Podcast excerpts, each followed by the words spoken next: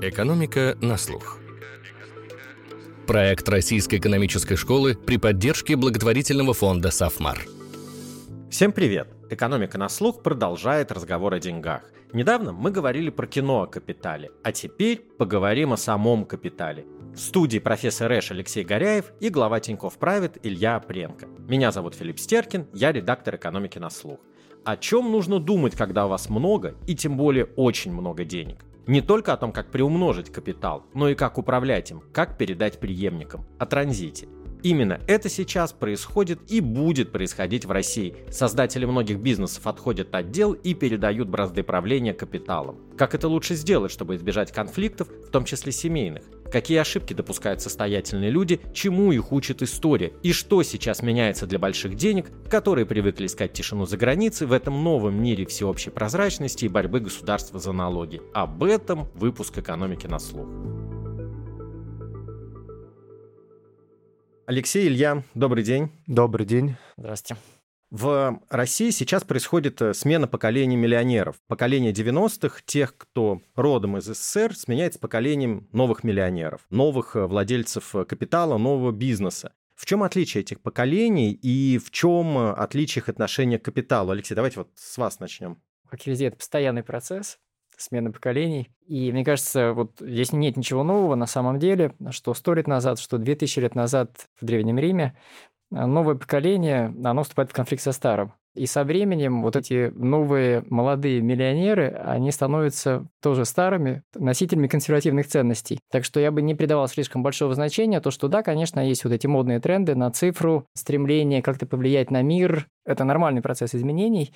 Нужно просто быть внимательным к этому, вот, к людям. Потому что вот эти поведенческие особенности, психология человека, она не меняется абсолютно. Ни сто, ни две тысячи лет особо не повлияли. Но если серьезно, обычно говорят про капитал денежный, но сейчас, мне кажется, действительно общий тренд такой, то, что капитал – это не только не столько деньги, а то, что делает деньги. И поэтому, как ни странно, вот самые могущественные люди не обязательно миллионеры-миллиардеры. Я здесь соглашусь с коллегой. Действительно, эти паттерны, они повторяются из поколения в поколение. Единственное, наверное, внешняя среда в российском контексте тоже накладывает свой отпечаток, да, потому что понятно, что первое поколение капиталистов российских, новой российской экономики, которая началась в девяностых годах там, или в конце восьмидесятых, оно жило немножечко в другой среде, там и экономической, и социальной, да, и это, безусловно, наложило отпечаток, ну, на их восприятие вещей, на, каких-то, на какой-то их ценностный ряд. Ну, в частности, мы видим, что у нового поколения капиталистов гораздо проще отношение к материальному миру, то есть для них яхта,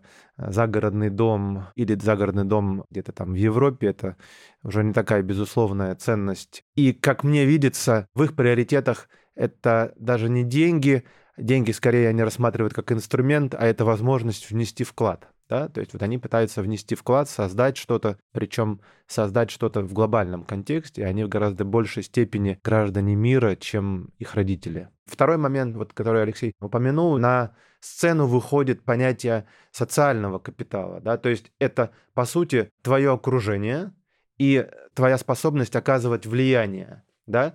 И вот на весах, наверное, деньги против социального капитала, мы видим, что чаша весов склоняется все больше вот в пользу этого социального капитала. Когда мы говорим про горизонты планирования, целеполагания и то, как капиталисты распоряжаются капиталом, здесь важно учитывать какой-то ценностный контекст, да, ценностные какие-то ориентиры, да, капиталистов прошлого или современных капиталистов. Так вот, если мы взглянем на капиталистов прошлого, я нахожу очень много схожестей между капиталистами э, Российской империи и Америки, да, ну там, скажем, до наших революционных э, событий. Так вот, в основе их ценностного какого-то ряда, в основе их этики был некий очень сильный религиозный контекст, да, для американцев э, это протестанство, и в целом протестанство очень сильно влияло на систему принятия решений, распоряжения капиталом. Фактически наличие капитала делало тебя ближе к Богу, если так немножечко упростить, да, это какой-то такой смысловой контекст. Ну, протестантская этика протестантская и дух капитализма. Да, но на самом деле и в Российской империи, как выясняется, это присутствовало. Если вы посмотрите на условный список Forbes Российской империи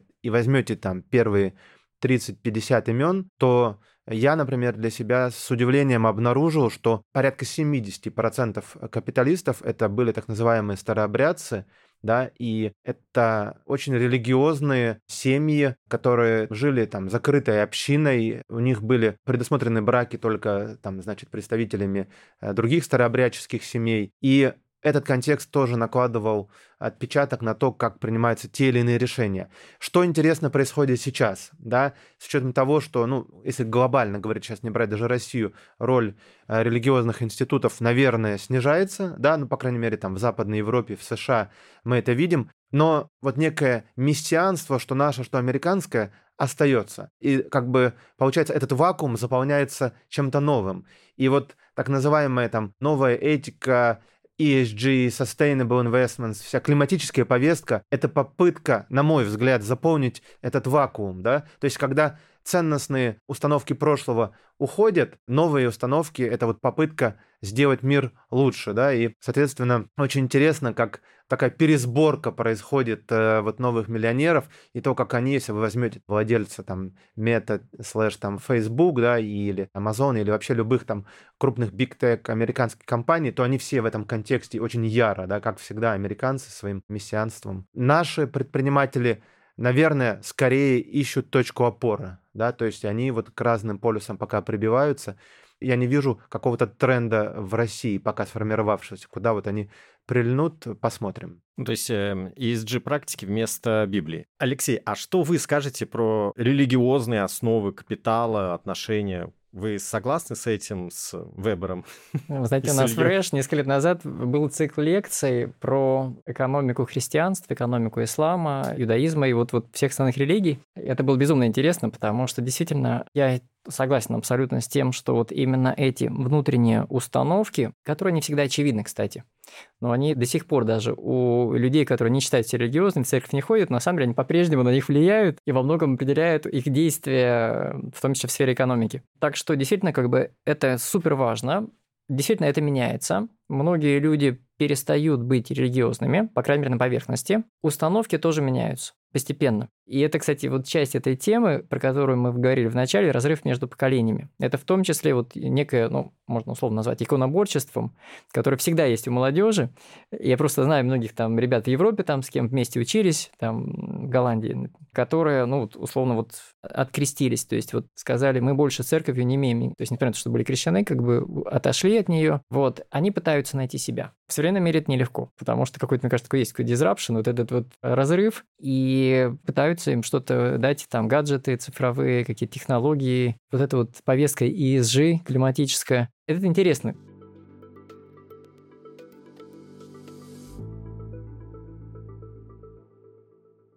А российская специфика, вот чему российские семьи могут поучиться на примерах богатых семей прошлого? Вы вот, Алексей, начали прям вот с древнего мира. Мне кажется, в древности действительно есть много историй того, что происходило с богачами, и многие из них очень поучительные такие легенды, да, все там помнят легенду про Крёза, чем он закончил. Не очень хороший конец, но это забавно, да, то есть вот это, наверное, хорошая история для того, чтобы рассказывать современным олигархам, да, то есть вот нужно, условно, заранее подушечку подложить, диверсифицировать капитал, и самое главное, продумать действительно смену поколений. И не верить оракулам. Я вижу, что примеры по передаче капитала, династического передачи капитала прошлого, это скорее положительные примеры, и я вижу, что ситуация с плавным таким передачей капитала вот, э, в, в современных реалиях, она ухудшается по сравнению с теми историями, которые мы видели там сто или сто пятьдесят лет назад. Я это связываю э, с изменением роли института такой классической семьи и вообще, как бы, наверное, какого-то тренда на декомпозицию семьи, да, потому что если мы посмотрим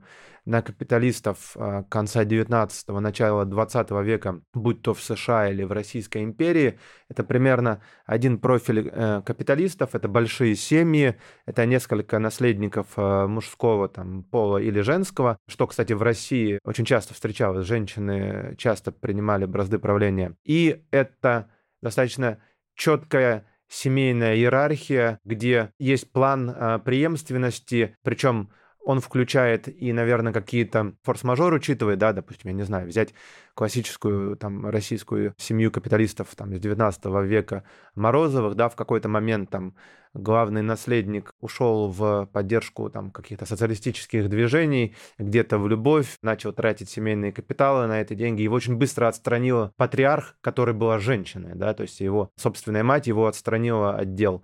Да, то есть в прошлом скорее есть положительные такие, наверное, примеры плавной передачи капитала из поколения в поколение. Сейчас, учитывая то, что в принципе в семьях рождается меньше детей, и институт семьи, как мне видится, да, то есть он проходит через какую-то трансформацию, это все влияет и на то, как передаются капиталы. Илья, а часто ли вам на практике приходится сталкиваться вот с этими семейными конфликтами, с конфликтами между бывшими партнерами при передачи активов? Они же могут сказать: окей, ты был нашим партнером, мы не хотим видеть твоего сына, дочь, брата в бизнесе. К сожалению, приходится сталкиваться, и придется сталкиваться еще больше в ближайшие пять-семь лет, когда будет происходить основная волна передачи капитала, потому что первая волна капиталиста — это уже люди пятьдесят пять - шестьдесят пять лет, наверное, да. Соответственно, они вот в настоящий момент либо готовятся, либо уже передают свой капитал. Потом, к сожалению, многие из этих людей уходят к жизни, не оставив какой-то более-менее стройной структуры управления своими активами или передачи капитала. И мы видим раз за разом, буквально в каждом втором кейсе,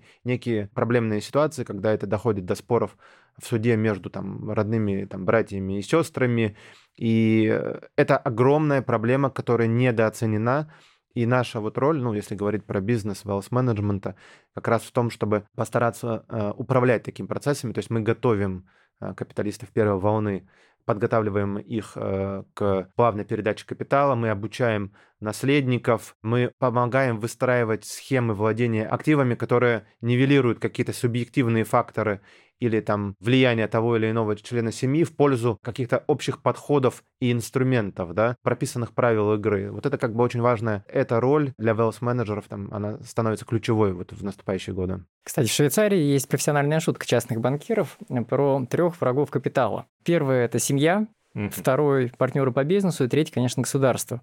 Мне вот кажется, все то, о чем вы сейчас говорили, это просто-напросто производное вот от узких горизонтов планирования. Мы, в общем-то, часто привыкли к тому, что нам нужно не столько жить, сколько выживать. Нам нужно здесь и сейчас, а там мы посмотрим, что будет еще неизвестно. Вот, Алексей, насколько это, в принципе, является такой фундаментальной проблемой, с одной стороны, а с другой стороны, еще проблема возникает доверия. Доверяю ли я кому-то для того, чтобы он занимался моими деньгами? Да, боже упаси. Знаете, это напоминает временно-пространственный континуум какой-то, потому что действительно, ну, очевидно, есть проблема у нас разрыва шаблона, который произошел в семнадцатом году вместе с революцией. Собственно, вот эта история крупных капиталов, капиталистов, семей, она была нарушена, и в Советском Союзе там... Ну, как раз, наверное, в большей степени имел место социальный капитал, да, то есть влиятельные чиновники, функционеры, которые были богатыми, может быть, не имея каких-то крупных денежных сумм. Конечно, не хватает истории, не хватает доверия, вот этих связей горизонтальных. Тем не менее, как ни странно, вот, мне кажется, на более глубинном уровне есть в чем-то и плюс. Потому что сейчас, еще раз, вот как бы тут вещи, которые мы обсуждаем, они характерны не только для России, то есть проблема неопределенности и слишком высокой скорости изменений везде в мире. Это происходит, и разрыв шаблона, разрыв между поколениями там тоже происходит. Вот. У нас просто это, мне кажется, еще более ярко выражено. И то, что люди привыкли к изменениям, ну, то, что мы вспомним, там, те, кто застал Советский Союз, там, в девяностые годы, как все менялось, двухтысячные и сейчас, последняя, там, например, та же пандемия, мы больше подготовлены, чем западные люди к тому, чтобы проходить через эти изменения и делать какие-то выводы. Ну, я, по крайней мере, так, более позитивно настроен. Да, я согласен. Единственное, я, наверное, бы поспорил с тем, что истории такой нет. Она есть, просто мы ее не знаем. И чем больше я сам погружаюсь в дореволюционный контекст предпринимательский, тем больше я понимаю, сколько там глубины и сколько там интереснейших практик, причем они интересны именно в глобальном масштабе. Ну, в частности, речь о том, что, например, подход к филантропии, к благотворительности, постановка денег, постановка этого дела на поток, в принципе, там, эндаумент-фонды современные, это все родом оттуда, и это в Российской империи среди купцов имело там максимально широкое хождение. Алексей тоже очень точно здесь сказал о том, что в России, где кризис так или иначе был каждые там пять пять-семь лет мы привыкли жить в контексте изменений, и мы в этом смысле гораздо более подготовлены и адаптированы, наверное, в глобальном контексте. Но Столыпин говорил про двадцать лет мира, которые нужны России. Наверное, нам нужно еще где-то двадцать лет, прежде чем у нас горизонты планирования наших капиталистов будут выходить за традиционные несколько лет, да, и это будет иметь позитивные эффекты как бы для общества в целом.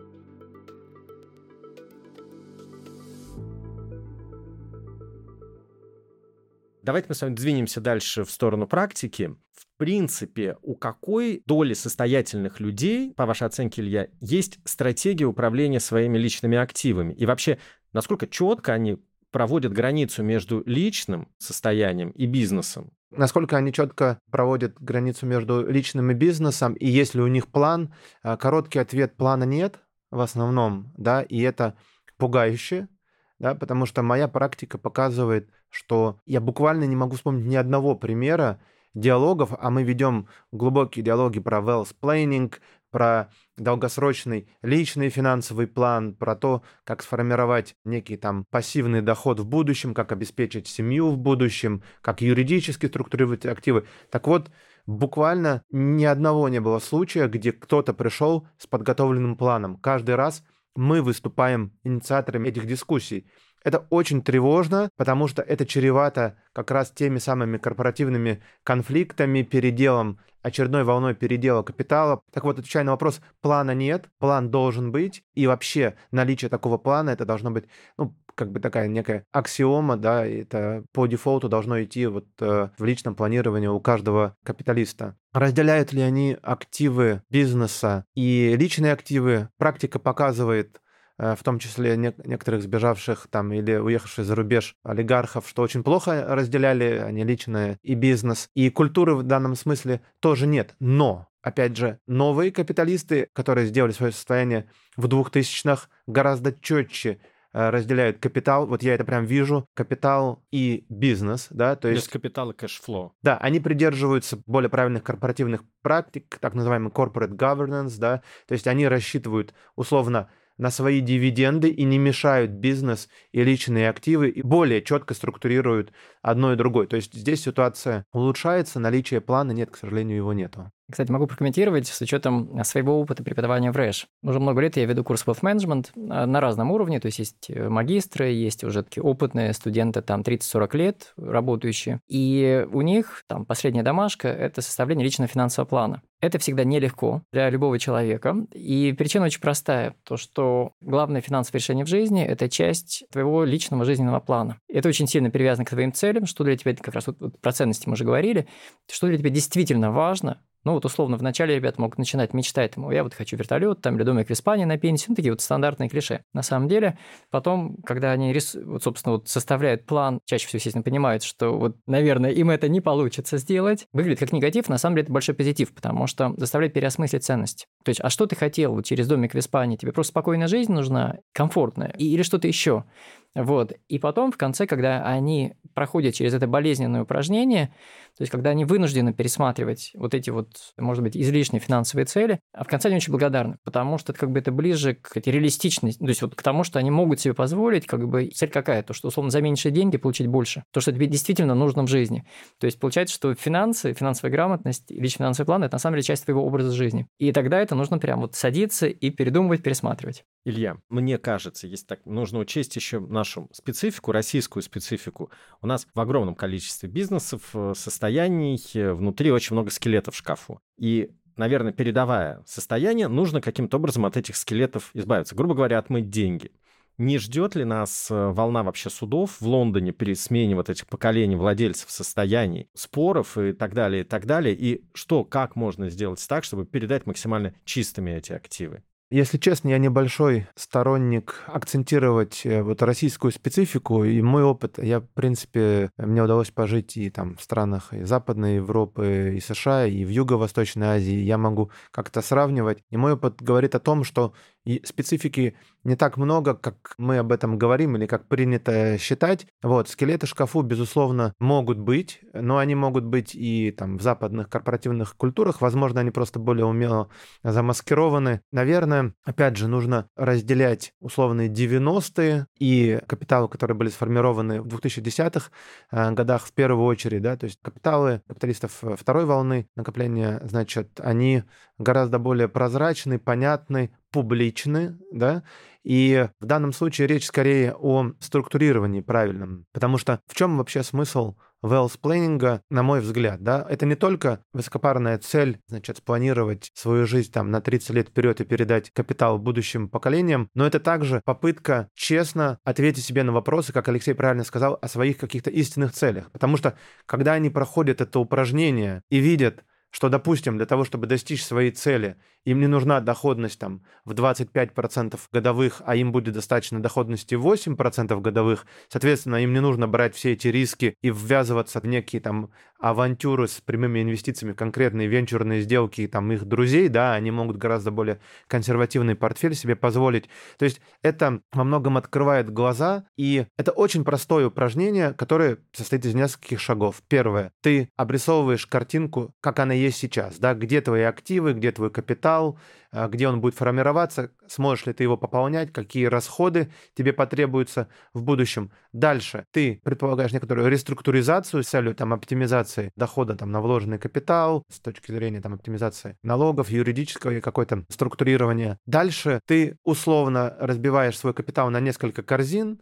и раскладываешь. Это мои пенсионные деньги, это деньги на семью, а это деньги на благотворительность. Для каждой из этих корзин ты делаешь какой-то индивидуальный план на там, десять-двадцать лет, и рисуешь некий там roadmap, дорожную карту, как я к этому приду. Вот это вот простое упражнение, по сути, которое состоит там, ну, не знаю, это несколько часов времени и там пять-шесть слайдов, по сути, может перевернуть ваше собственное представление о том, куда вы идете и как вам нужно идти к этой цели, да, и поэтому не устаю повторять о необходимости там для каждого буквально человека проделывать и для себя это упражнение, тем более для людей, которые оперируют капиталами на десятки миллионов долларов. Алексей, а как вам кажется, вот это нежелание людей строить какие-то финансовые планы, начинать реструктуризацию активов, не может ли она как раз была связана с тем, что вот, ну пусть эти скелеты, они где-то там лежат, пусть еще они подольше полежат, авось там пылью покроются, и никто их потом и не заметит. А сейчас я начну что-то перекладывать, структурировать, в управление передавать, трасс создавать на Гернси, ну и так он у всех есть.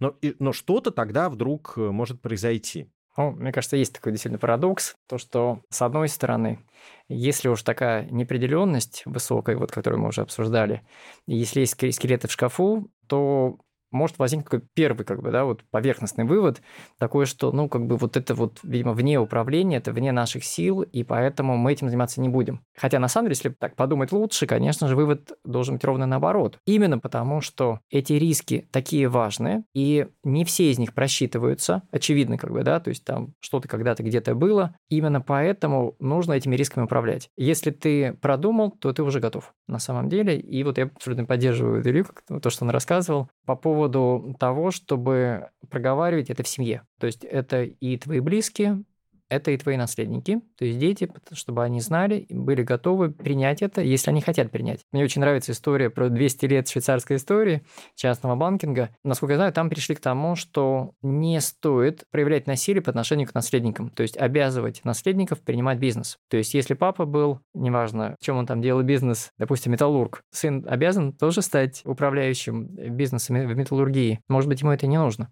И вот очень такие красивые истории, то, что я знаю, это когда отец, например, управляющий швейцарским частным банком, дает своим детям карт-бланш. Один сын становится хирургом, другой становится политиком. И потом в сорок-пятьдесят лет кто-то из них возвращается в семейный бизнес и подхватывает его и становится все-таки частным банкиром. То есть он прошел свою дорожку, и это был уже полностью свободный, осознанный выбор.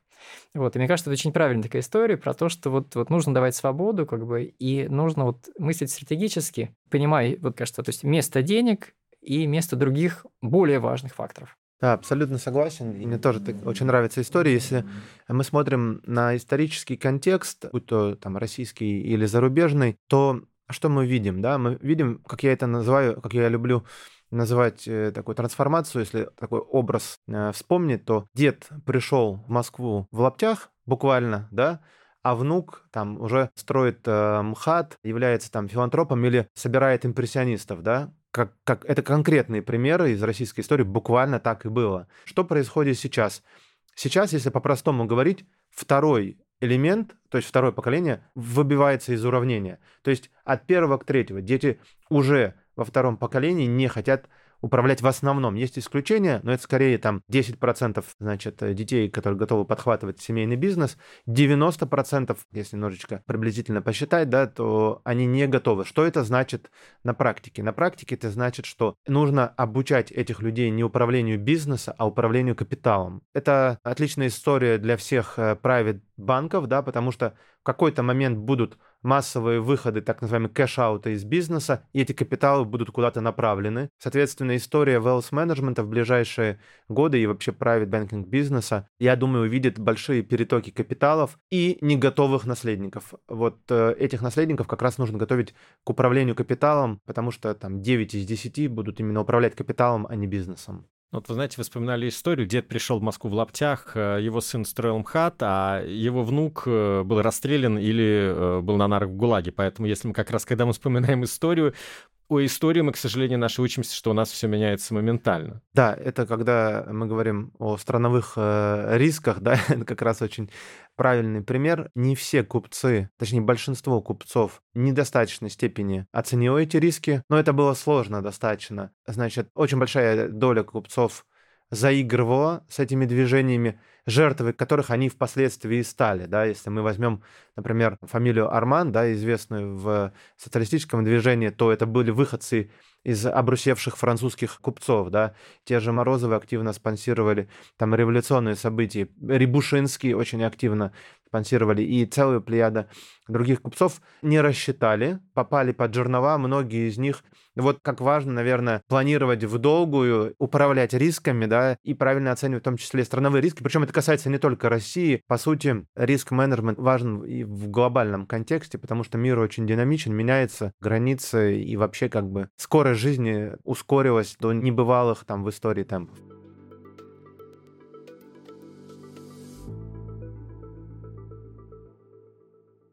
Мы с вами говорили много про такие фундаментальные какие-то вещи, которые человек должен учитывать, про фундаментальные ошибки, которые люди совершают. Илья, Алексей, а какие еще типичные, в принципе, ошибки обычно совершают люди, когда структурируют управление капиталом? Ну, например, там, да, я понимаю, что мне нужен траст, но я хочу, чтобы это был такой траст, который я полностью контролирую. А потом, бах, приходят кредиторы и говорят, ну, какой это траст? Ты просто-напросто вывел активы и спрятал их от нас. Есть ли вот какие-то типичные топ ошибок? Вы упомянули траст, очень правильный и действенный механизм. Если говорить, например, про США или про Западную Европу, там есть третье и четвертое поколение, которые живут отчасти за счет средств траста, которые их оставили их предки, занимаются чем угодно и зачастую далеки от бизнеса. Вот.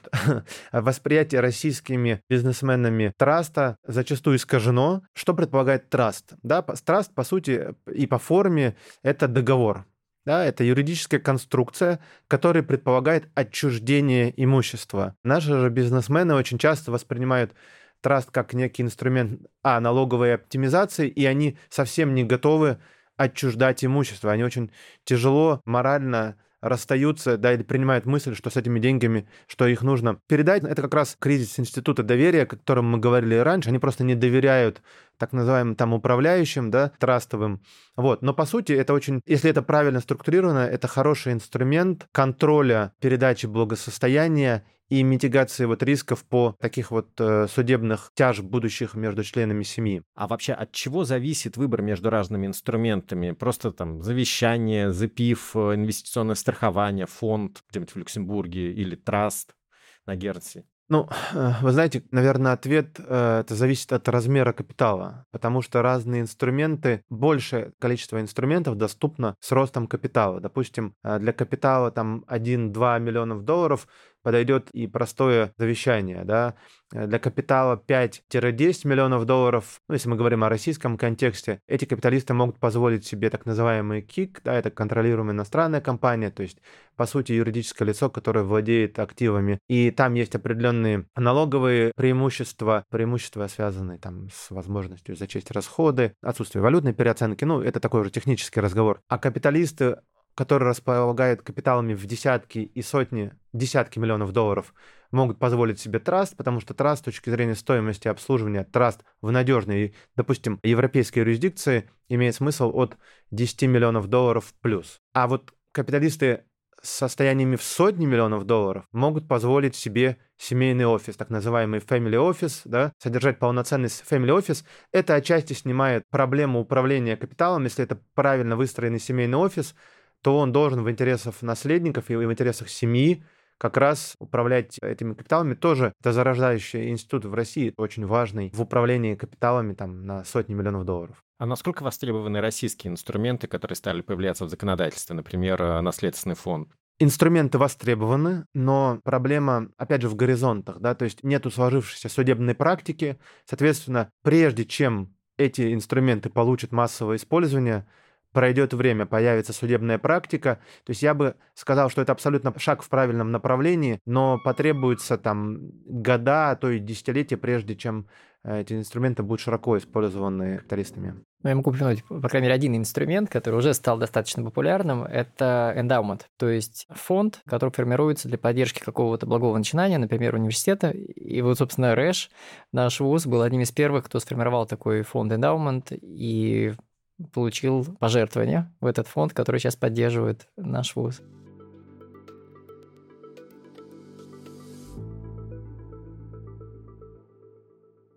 Мы несколько раз с вами говорили про страновые риски. Ну, у нас действительно это традиция, то есть семейный капитал, он любит за границу. Пусть бизнес здесь, но структура примерно одинаковая. Россия, Кипр там или Нидерланды, или Люксембург. Дальше какой-нибудь Гернси, Джерси, Каймановы острова, управление в Швейцарии. Это, в общем, наше хеджирование страновых рисков.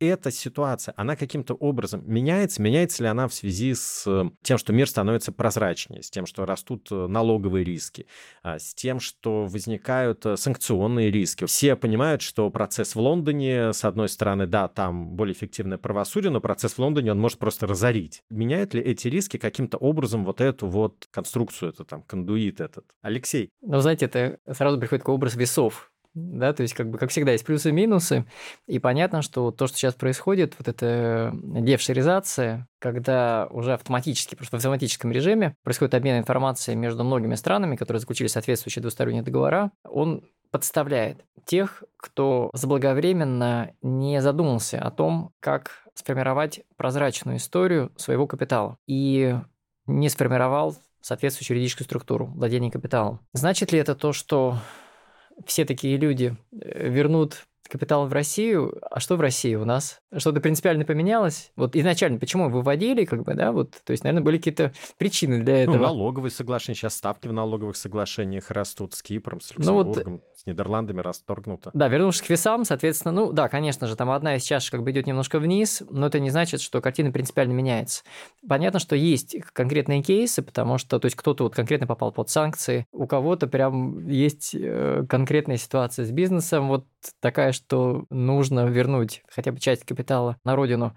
Вот. Но, насколько я понимаю, то есть принципиально как бы вот картина, вот общее как бы соотношение вот этих плюсов-минусов, она, к сожалению, риски не, здесь выше. Не поменялась, да. И поэтому, еще раз, как бы в финансах там есть понятие диверсификации. Ты не кладешь все в одну корзину или в одну страну. То есть по-прежнему как бы международная диверсификация есть, и, мне кажется, факт в том, что больше половины капитала у состоятельных людей из России по-прежнему за рубежом. Илья, у нас было, по-моему, там, три последние волны амнистии капитала.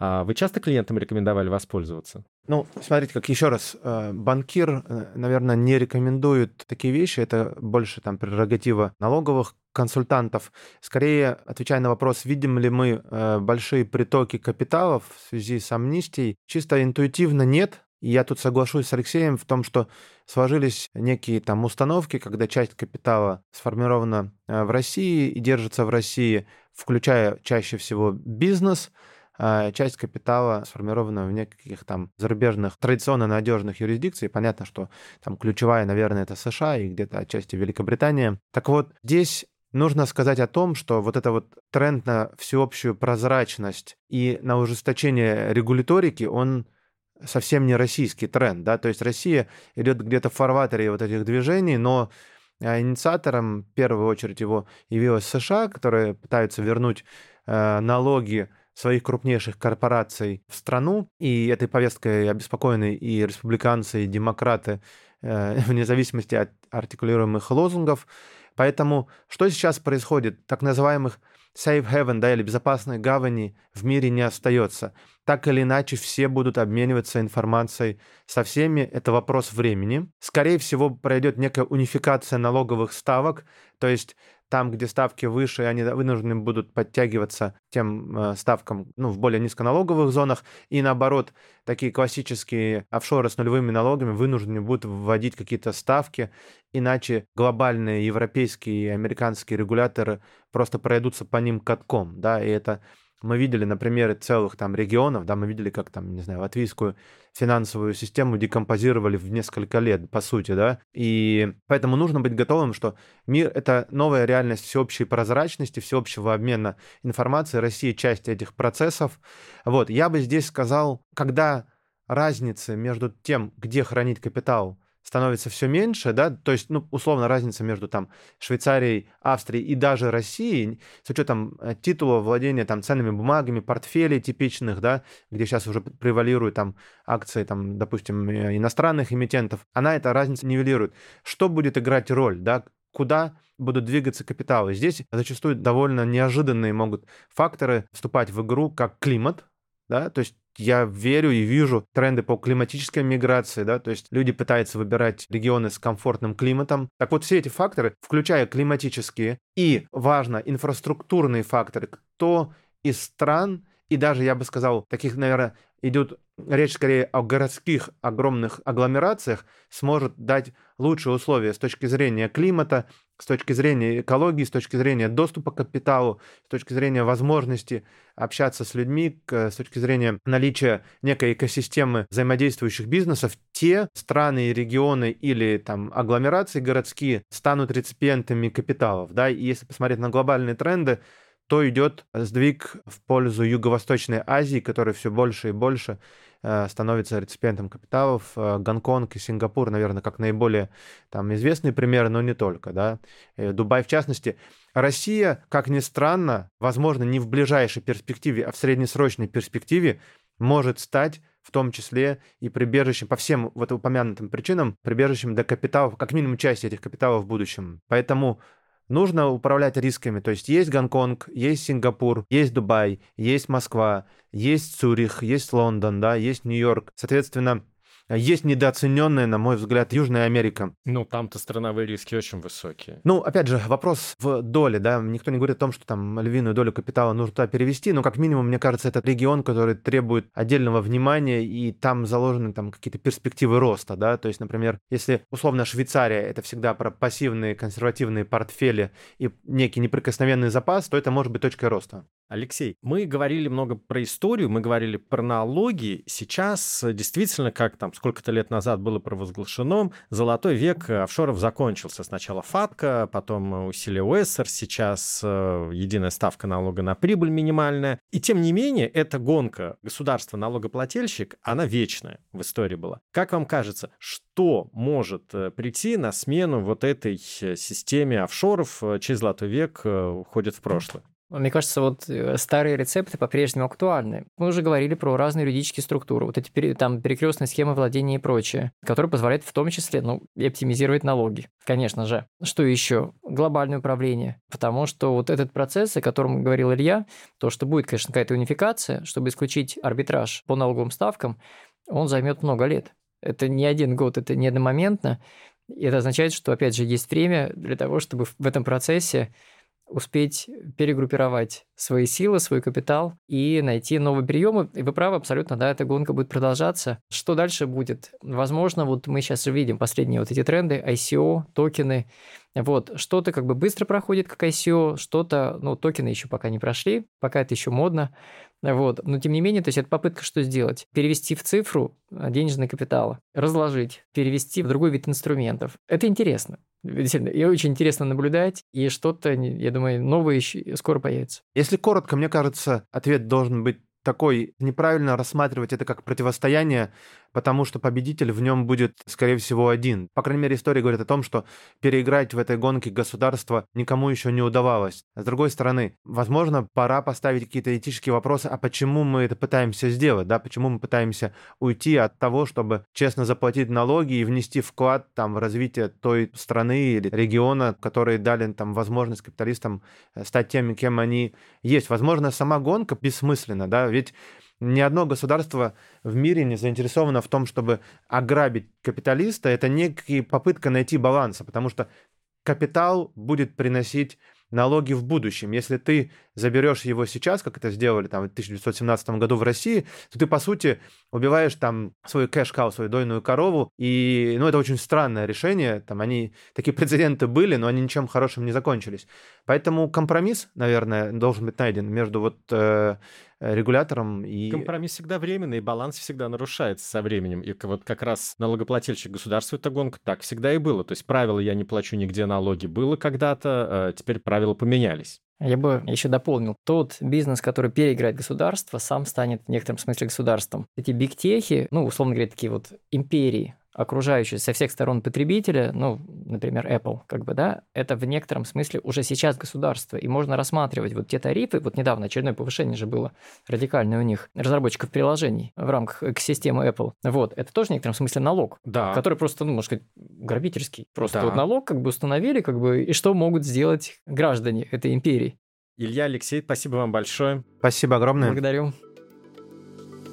Ну что ж, деньги не любят неопределенности, а последние годы доказали, насколько изменчив и, главное, внезапно изменчив мир. Пандемия, волатильность рынков, экономические потрясения, да и государство меняет правила игры с капиталом. Как показывает практика, стремление не выпускать его из рук может привести к потере состояния. И хотя стопроцентной страховки в жизни не существует, управление капиталом, продуманная стратегия его транзита могут существенно снизить риски семейных драм и судов в Лондоне. Да и удача улыбается подготовленным. Во всяком случае, нам в России переменам не привыкать. Это был подкаст «Экономика на слух». Ищите нас во всех подкаст-плеерах, оставляйте комментарии и отзывы и рассказывайте о нас друзьям. С кратким содержанием выпуска можно ознакомиться на сайте guru точка эн эс точка ру. До скорых встреч!